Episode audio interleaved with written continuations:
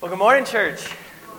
Good to see you all this morning. Uh, we're going to be in Exodus this morning, but before we do, I just wanted to pause and praise our good Father that we just sang to uh, about all the good things He's done this last couple weeks. Uh, it was an awesome ride up into Easter weekend together. Uh, two weeks ago, we had the Easter egg extravaganza in here with bouncy houses and plastic eggs, and uh, just had a lot of pe- tons of people streaming through, and a lot of those people that are in our church or aren't church at all. So just a, an awesome way to reach out to our community with some fun in the name of Jesus. And this last weekend, man man, what an Easter weekend we had together. Uh, Friday night here at the church in a, in a somber tone of, of, praising our crucified Savior, and then on Sunday morning, uh, packed out of the SoHi Auditorium, just lifting high the name of the one who is risen indeed. And, and we just wanted to thank all those who helped put that on and be a part of that. Just cool to see the team, the body of Christ come together. At the brunch alone, we had 80 people bringing food at a, just a table of gluten, right? And, and we saw that line wrapping out the door to Sterling. It was insane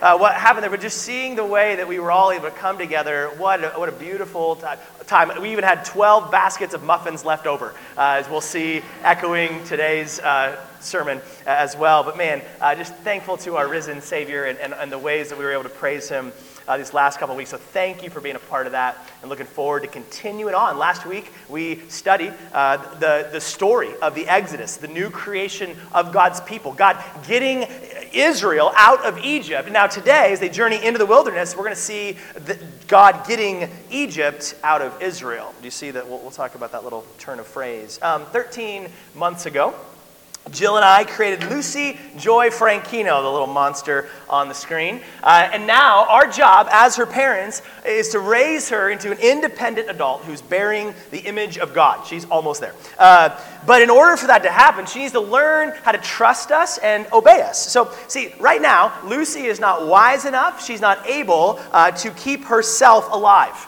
Uh, to provide for herself, to protect herself. We save Lucy's life like about a thousand times a day okay? Um, but we, in our house, uh, there is, in our little Garden of Eden, uh, there is a tree.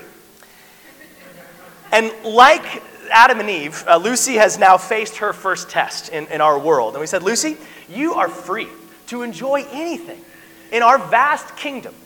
Uh, but you must not touch this one tree, this bookshelf, or you will die, right? We're first parents, first time parents, just give us a break, right? Now, where is the first place that Lucy goes? Right? Exactly where we told her not to if you ever needed proof of an inherited sin nature. And I can just see that little serpent slithering into that, her little brain, right? Did mom and dad really say you couldn't touch anything in the house? No, of course not. And she says back to the serpent, No, dad said if I even look at the plant that I'll die. All right? Satan says, Call OCS, sweetheart. No. He says, You won't get in trouble. Dad just doesn't want you to read those books on the bookshelf and become wise like he is, knowing good and evil, right? Now, we need her to trust us, right? That if you touch, if you start pulling books off the shelf, you're going to destroy them, right? You pull that plant down off the top, it's going to bonk you on the head and knock you out, right? Like that we're actually telling you not to touch this thing for your own good, to trust us, that we have your best interest at heart and not to touch the tree. Right? Last week, we saw uh, God getting Israel out of Egypt. And, and just like our Lucy, God has created a new child to bear his image uh, in this world. But this week, we're going to see uh, God the, the other way around God getting Egypt out of Israel. But now he's going to be raising his child to change them and out of their old learned way of living in bondage. And as we read on the screen a few minutes ago, what does it look like to live freely in this world as God has intended as his children. And just like Lucy, Israel is not wise enough and they're not able to provide for themselves nor protect themselves. And so here in the wilderness, God is going to teach them their most important lesson how to know that He is their God and to trust Him, to obey Him. See, really, as, as we see, as we walk through the book of Exodus, we're seeing that, man, Exodus is really a pattern for the story of our lives today in Christ. That we too were born enslaved uh, to sin. But uh, the Passover lamb, his blood, as we celebrated last weekend, was shed in our place to then bring us through the flood waters of death into uh, freedom and resurrection life with our God in Christ. But now we are on this long pilgr- pilgrimage uh, through the wilderness, learning how to live as God's new people before we finally reach the promised land. See, after saving faith comes a long, hard, messy, beautiful journey of what it looks like to walk with Jesus, become like Jesus as we wait for him to come back and set up his earthly kingdom here forever. And our God has saved us out of Egyptian slavery, eh, sin and death, but now he's got to get Egypt out of us, and that's a process. So today we're going to look from a, a te- some tests that Israel faced in the wilderness, the result of those tests, and what our only hope is uh, today as, as those in Christ. So first of all, let's look at the test. He wants to test and see, will you trust me as provider and protector? I see three tests here in Exodus 16 through 18, really four. We're going to have time for three of them this morning. Um, but these three tests, first tests are about provision. Will you trust me to provide? Right after the Exodus, God's going to test Israel three times. Will you trust me? Will you obey me? See, God needs them to see for the road ahead, I'm not going to get you into anything, I will not also get you out of.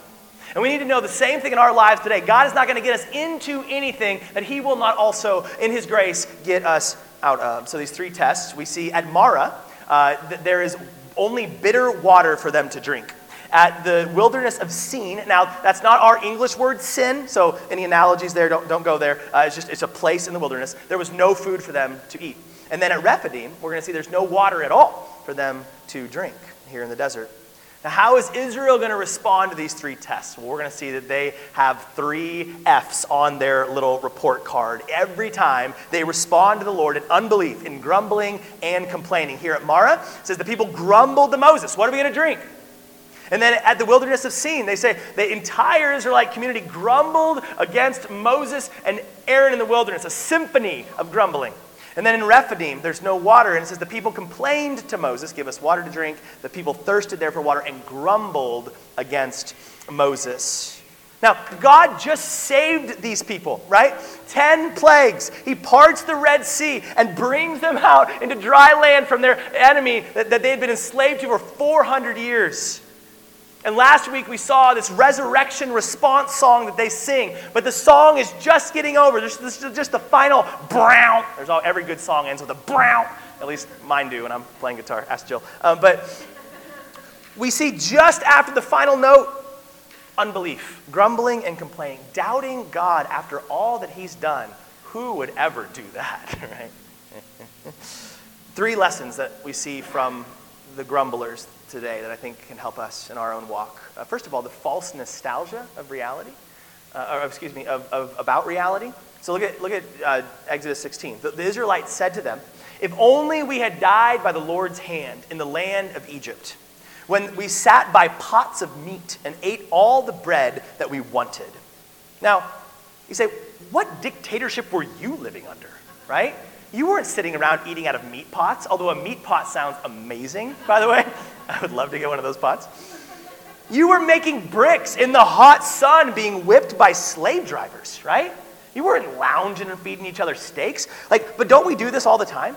Like, we, man, life was so much better before, right? Before I got married, or before I was single again, or, or before the kids came into the picture, or, or back before everything got so busy, or I was burdened with responsibility, or whatever it is. We see the past with this false uh, rose colored glass on us. And we also see some false assumptions that are made about their God. The Israelites said to them, um, to Moses and Aaron, Instead, you brought us into this wilderness to make this whole assembly die of hunger. Or again at Rephidim, why did you ever bring us up from Egypt to kill us, our children and livestock, with thirst? Here we say, God, you brought us out here to die. See, every sin in our lives stems from a, wrong view of our God or an unwillingness to believe who our God says that He is. So either here they see him as vindictive, that you would torture us to save us out of Egypt only to kill us out here in the wilderness, or they see God as incompetent, that you're not able to provide everything that we need. Man, this is also our lives, isn't it? Like, God, I can't trust you. You are not for me. Why would you torture me this? If you loved me, you wouldn't let this happen in my life. And the final uh, lesson that we see here is the insanity of grumbling. Look at the Israelites said to them, If only we had died by the Lord's hand in the land of Egypt. Say it out loud. They're saying, It would have been better if we'd died, right? Like back in Egypt. We would be better off dead. I mean, can you hear yourself? This is where grumbling takes us. And oftentimes, I mean, grumbling, we don't see that as like the mount on the Mount Rushmore of sins, right? It's not adultery, murder, grumbling, and complaining, right? That's not. But man, do we see the seriousness of grumbling here? It's an accusation against their God. They're saying, You don't deserve to be in charge, God, because you don't know what you're doing. You don't know how to run the world right. And what are they really saying? If you would listen to me, then things would go well. In essence, I don't want you to be the Lord. I want to be the Lord. And grumbling, like all sin, it leads to death. And literally, for Israel, this generation is going to die in the wilderness, stiff arming their God in unbelief and grumbling. But how do we see our God respond to these three failings? Every time we see a gracious provision. God, God, they don't deserve God's providence, right? They have failed each time, but instead of failing them, flunking them out of class here in the wilderness, he provides. With the, in the bitter waters, he, he makes them sweet at Marah. He, he rains down manna and quail, bread and meat from the sky in the wilderness of Sin. And then at Rephidim, Moses strikes the rock with his staff and water comes forth. But I want to zoom in on this uh, idea of the manna here in chapter 16. The Lord said to Moses, I'm going to rain bread from heaven for you right? And I think as it goes through the sky, it actually loses all the gluten. It's this really cool process. The people are to go out each day and gather enough for that day. This way, I will test them to see whether or not, there's another test, will they follow my instructions. On the sixth day, when they prepare what they bring, what they bring in, it will be twice as much as they gather on the other days. So he says, I want you to gather just enough bread for that day, except for on Fridays you're going to get as mu- enough for Friday and for Saturday, which we'll see becomes their Sabbath, their day of rest. And this is a lesson on, on Him providing our daily bread, that just enough. For, will, he's saying, Will you trust me every single day? They say faith doesn't have rollover minutes. That's, that's becoming a dated reference. That you wake up every morning trusting me all over again. And we see here God giving them a practice to help reorient their hearts to trust their Father. It's a practice of Sabbath. Says, This is what the Lord has said. Tomorrow is a day of complete rest, a holy Sabbath. That word means to stop, to cease, to to the Lord. Bake what you want to bake and boil what you want to boil and set aside everything left over to be kept until morning. So the people rested on the seventh day. See, just like Israel, our hearts are prone to wander in the wilderness. And so God gives them, and I, and I believe us today, a reorienting practice called Sabbath. And we actually seen this sewn into the creation order on the first couple pages of Genesis. So I think this transcends the Mosaic law. We'll look at that next week. I do believe this is a practice uh, for us to benefit from as well today. Um, see, in an agricultural society, this was insanity. For, for them to say, don't touch your crops for an entire day, every week. They say, we're going to die. Like, if we don't keep those fields humming with our food, we're not going to have enough to eat. That's a step of faith. And for us today, we might think, shoot, Sabbath once a day or once a week. I Sabbath twice, right? I'm working for the weekend, baby. And some of you guys are like, well, I work seven days because I'm a shift worker. Okay, but then you also get a week or two off, so just chill out, okay? But actually, I think we stink at real Sabbath, typically. Um, if you ask somebody, ever hey, man, what, what are you up to this week? What's almost always the response? Is some kind of a busy, busy, busy. Like, man, it's crazy.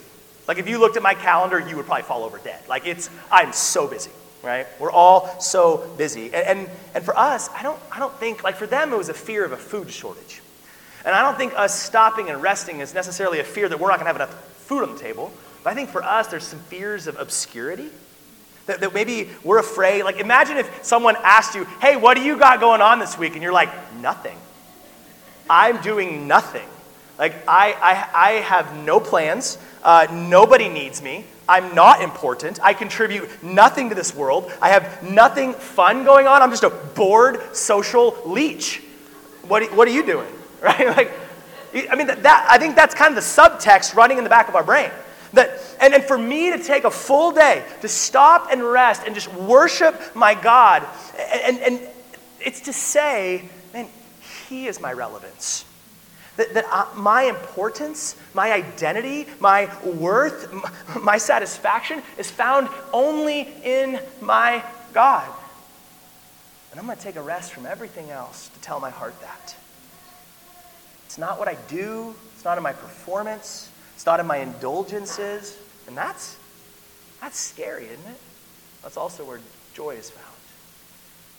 See, the antidote for not grumbling is not stop grumbling, right? Like if I tell you, don't think about a pink elephant, don't think about a pink elephant, what's coming into your mind? And if we just say, don't grumble, don't grumble, don't grumble, that's so what do we do? We, we remember and love who the Lord is and how he always keeps his promises.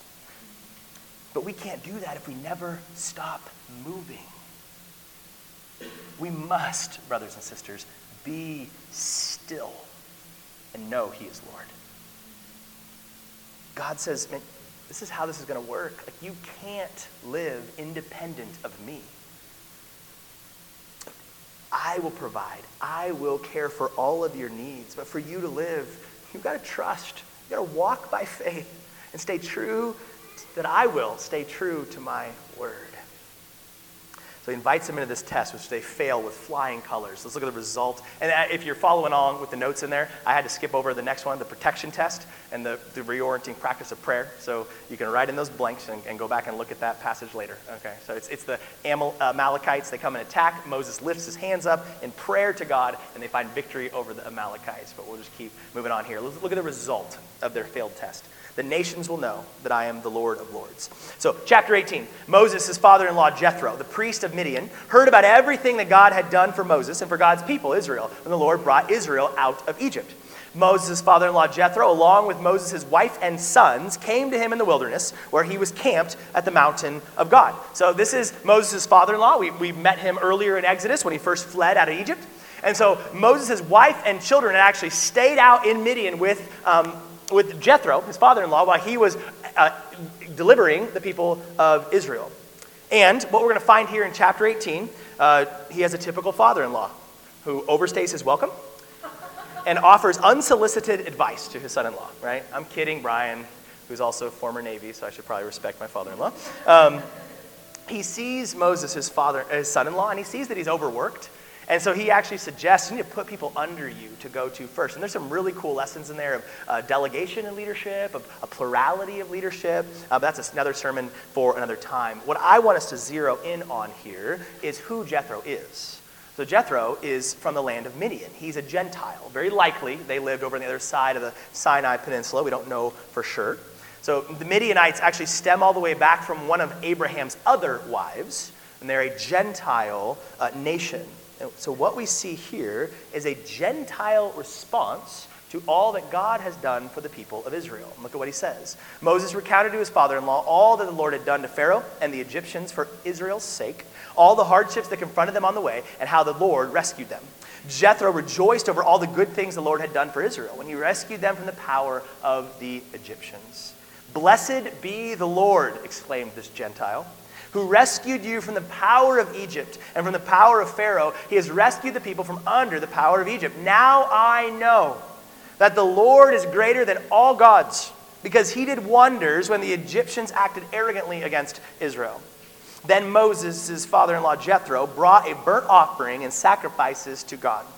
And Aaron and came with all the elders of Israel to eat a meal with Moses' father in law in God's presence. So, this is this is why God said he rescued the people of Israel out of Egypt. So that the nations would know, so that Egypt would know, so that Midian would know that he is greater than all the other gods. And this, is, this takes us back to his purpose in, in, with Abraham in Genesis 12, right? He said, I'm choosing you, Abraham, from all the nations to be a nation that blesses all the other nations.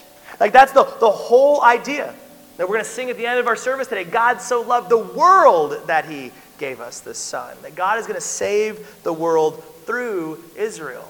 And at one time, see, Midian was actually not just not Israel, they're an enemy of Israel. Remember when Joseph got sold into slavery into Egypt in the first place? That was the Midianites. And then we're going to see later on in Numbers and in, and in uh, Judges, Midian fighting against Israel. But here, When Jethro worships the God of Israel, we see a unity, a fellowship between Jethro and the people of God as they break bread together, the nations coming together through God's sovereign work. Now, the funny part is here did Israel pass their test? They did not, right? Every time God tested them to see if he would, they would trust him, they fail miserably. So, why is Jethro so, un, so impressed with the God of these whiny little babies, right? How is Israel used as a testimony to convince uh, Jethro that God is the God of all gods? Shouldn't God, shouldn't Jethro look at these grumbling, complaining, hypocritical, unbelieving people and go, "What kind of a God is that?" I mean, did you read these stories? They unbelieve, they fail to believe God at every turn. But that's the point. Their witness was what their God had done for them in spite of them, not because of them. That God rescued them out of Egypt, not because they were more worthy than the other nations. God is saving them through the wilderness, not because they've earned his love, because he is a God of love, and he wants to show the world his power to rescue them out of evil Egypt and to rescue evil Israel from itself. And this is our story, and this is our song too, brothers and sisters that we often think, maybe, maybe you think, I can't be a witness to the world. I, I can't be used by God. I, I'm as much of a whiny baby as Israel. Like, I'm grumbling all the time. I'm a flaming hypocrite. I fail to believe my God on a semi hourly basis. But my witness to the world is not my little Boy Scout merit badge and all my pins of trusting God and obeying God. It's my God saved me in spite of myself, not because of myself. And through my grumbling, he proves himself faithful. And now he's growing me by his grace, by his power. And that's why he gets all the glory. And our purpose is the same purpose as Israel. First Peter says, But you are a chosen race, a royal priesthood, a holy nation, a people for his possession. We're going to see next week that's the same language he uses for Israel as Paul uses for the church here. So that, here's why he did that, so that you may proclaim the praises of the one who called you out of darkness, out of slavery, out of sin, out of death, out of bondage, into his marvelous light. Once you were not a people, now you are God's people. You had not received mercy, but now you have received mercy. And our witness to the world is that I am one who has received the mercy of God. By definition, I did not deserve it. How do we do this? How do we become these kind of people? Well, this story, like all the stories of our Bibles, points us to Jesus himself. The hope that we have is not that we will pass the test. The hope is in Christ himself, the better provision and the better pr- protection. Let's, let's look at this first, the provision. It's crazy to see here the parallels of the story today in Exodus eh, with Jesus' feeding of the 5,000 in John chapter 6. Here we have another test with God's people. This is when Jesus looked up and noticed a huge crowd coming toward him. He asked Philip, one of his disciples, Where will we buy bread so that these people can eat? So, again, how is God going to provide bread for his people? He asked this to test him. Here's another test. For he himself, Jesus knew what he was going to do, but he wanted to see if Philip would trust him. And here again, we see an Israelite doubting. Philip answered him, 200 denarii, which is what they had, worth of bread. That's not going to be enough for them we, we don't have enough bread, Jesus. And we're going to see again the, the people of Israel grumbling against their God. But just like the manna in the wilderness, we're going to see a supernatural provision of bread. Everyone will have enough. And how much is left over? 12 baskets full, which represents the 12 tribes of Israel. Once again, God Himself is providing enough for His people. Jesus is underlining here God's lesson in Exodus. My Father is going to provide all that you need all the food, all the water, all the protection. And Jesus says this. He says, Truly I tell you, Moses didn't give you the bread from heaven, but my Father gives you the true bread from heaven. My Father is the ultimate provider and protector. But but but ultimately, he's going to say, what you need is not the gifts it's not the bread, it's not the water, it's not victory in battle. What you ultimately need is me. Look what he says. For the bread of God is the one, Here's his bread, the one who comes down from heaven and gives us gives life to the world. And they said, "Sir, give us this bread always." I love it. We want this bread forever. I am the bread of life, Jesus told them.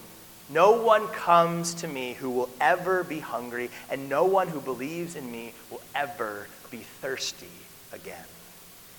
What a beautiful picture here is Jesus breaks the bread and passes it out and passes it out and pass and has enough for everybody there, even when it didn't seem like that would be possible. And once again, we're going to fast forward. And what happens in the Last Supper that we celebrated last week? He breaks the bread with his 12 apostles, saying, I am enough. My broken body will be enough to feed you forever.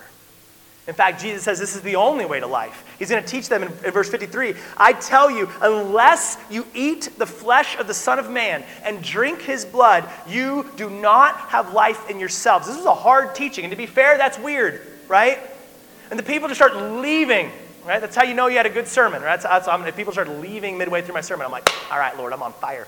Uh, the, he says, unless you eat of me, you cannot have life. Israel was rescued out of Egypt.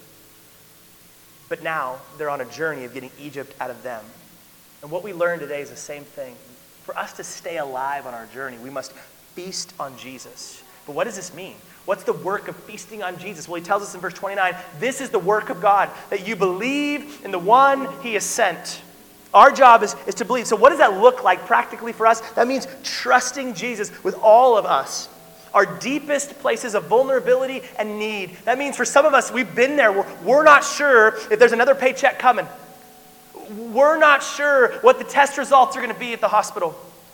Like when we get to the, the dark place in the, the valley of the shadow of death, and we feel dehydrated in the desert, and we have no other source for survival, to learn that we, can't, we cannot depend on the bread, the physical bread of life. We cannot depend on our vocation, our financial security, any other human. There's one source and one source alone. But how did Jesus provide this bread of life? Zoom back for a second to, to Rephidim, where they bring the water out from the rock. Lord answered Moses, Go on ahead of the people and take some of the elders with you. Take the staff. Remember the staff you struck the Nile with, turned water into blood? When you take that in your hand and go. I, this is God talking, I am going to stand there in front of you on the rock at Horeb. And when you hit the rock, water will come out of it and the people will drink. Moses did this in sight of the elders of Israel. Now, this is crazy. God says, I want you to strike this rock. And I, and where's God going to be? He's standing in front of the rock. So, in essence, when Moses strikes the rock, he's striking as God. This, this word, this rock at Horeb, remember, Horeb is, is the same place God met with Moses in the burning bush. This is Sinai. This is where next week, next chapter, God's going to give the law, his will to the people of Israel. And here is the very presence of God standing in front of the rock, and he says, Strike me. It's by striking me that you will have rivers of flowing water. And in case we're slow to the game, in case we're confused about what this is pointing toward, this is explicitly said through the Apostle Paul in Corinthians. For they drank from the spiritual rock that followed them, and that rock was Christ.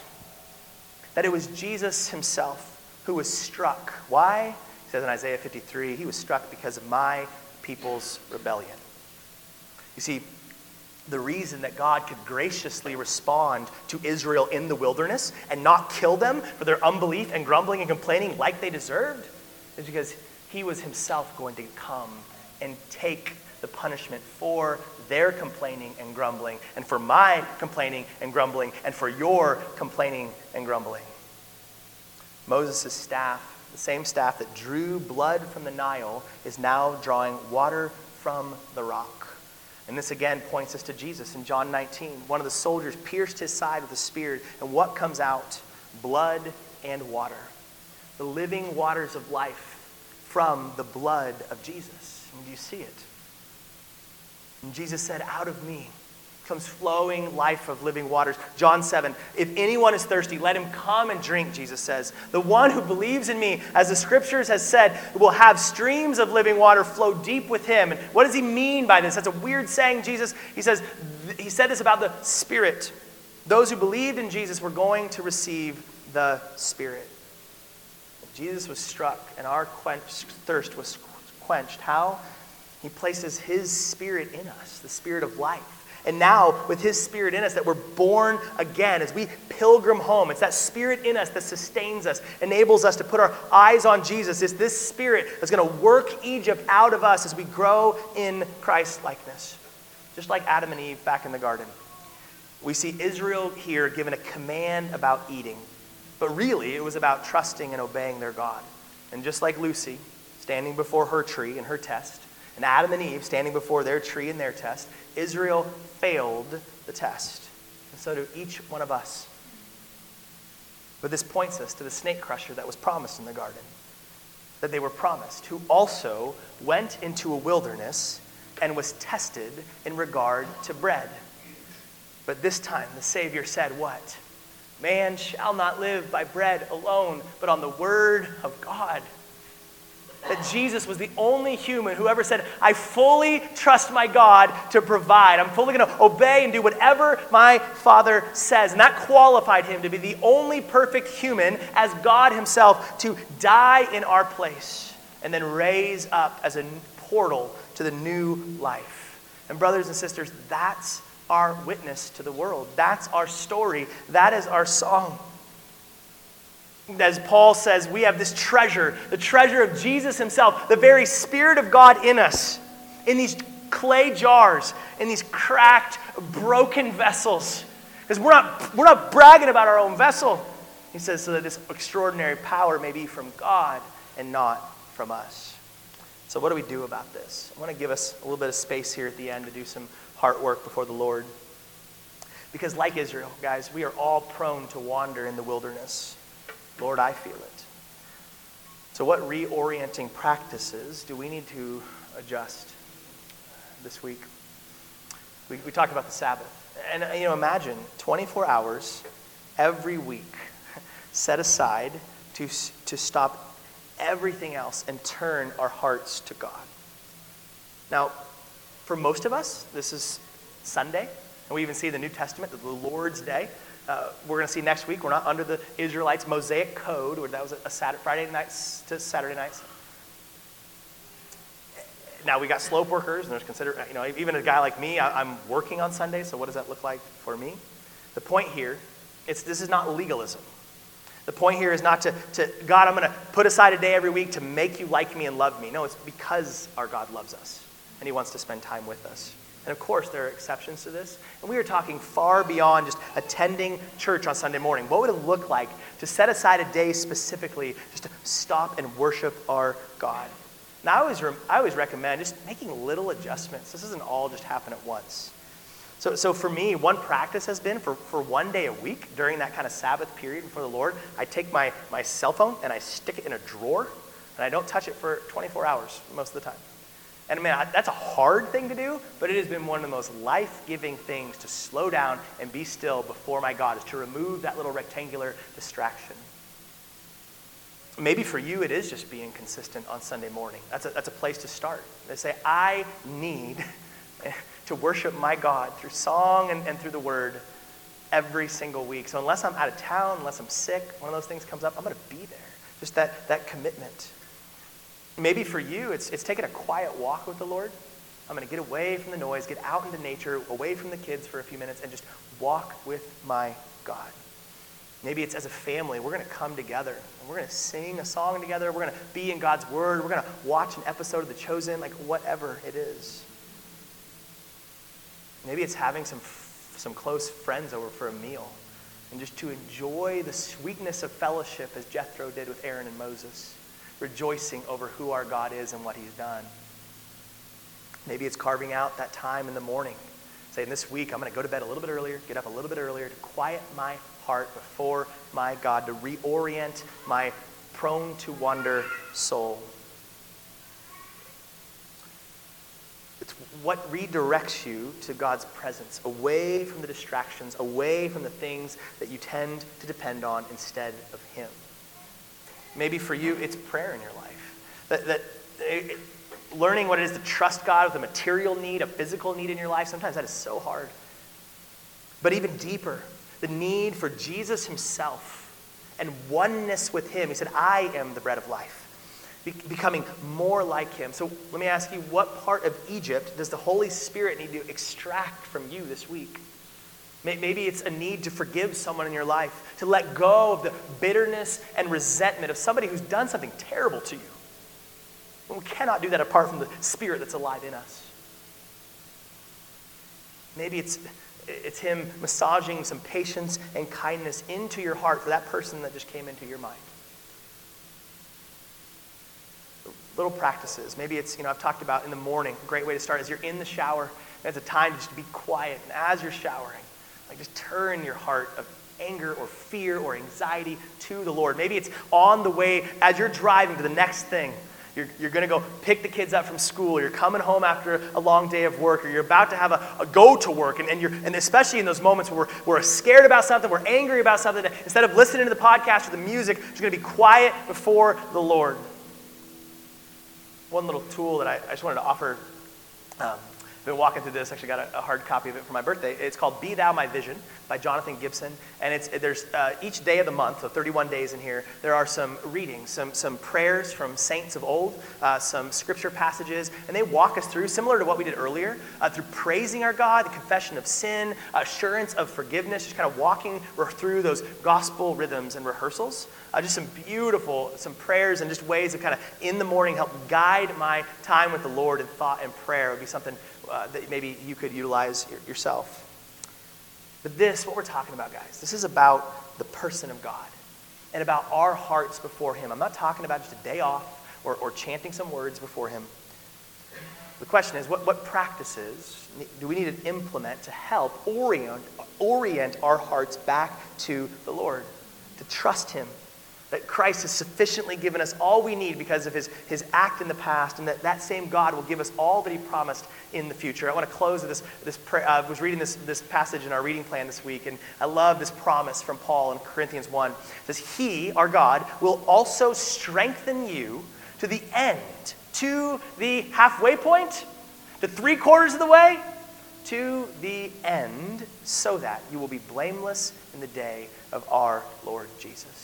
The same God who saved us out of Egyptian slavery to sin and death has also promised that he will save us to the end, that beautiful day when we see Jesus face to face.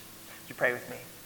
Father God, we thank you for your faithfulness in the story of Israel, freeing them from Egyptian slavery, but then to be, continue to be faithful as you taught them in the wilderness of what it means to, to trust God and to see that in their own hearts and their own lives they were incapable of doing that. And so one would have to be struck on their behalf. And through Jesus' perfect trust and obedience to you, may we be given his bread of life, his living waters, and that with Christ in us, we can be renewed to be a people that can trust not in bread and water, but in to trust our God himself. So, Father, I just pray that each of us, we're in different places around this room, just wherever each of us are at, that as we move forward into Monday morning, that we would have ears to hear what it is that you're calling us to, those little practices that need to be adjusted, so that we can take our eyes off ourselves and the waters of sometimes legitimately scaring and overwhelming circumstances onto the God who's able to provide all the bread that all of us need for all time. We rest in your providing, protecting name, the name of Jesus. And all God's people say.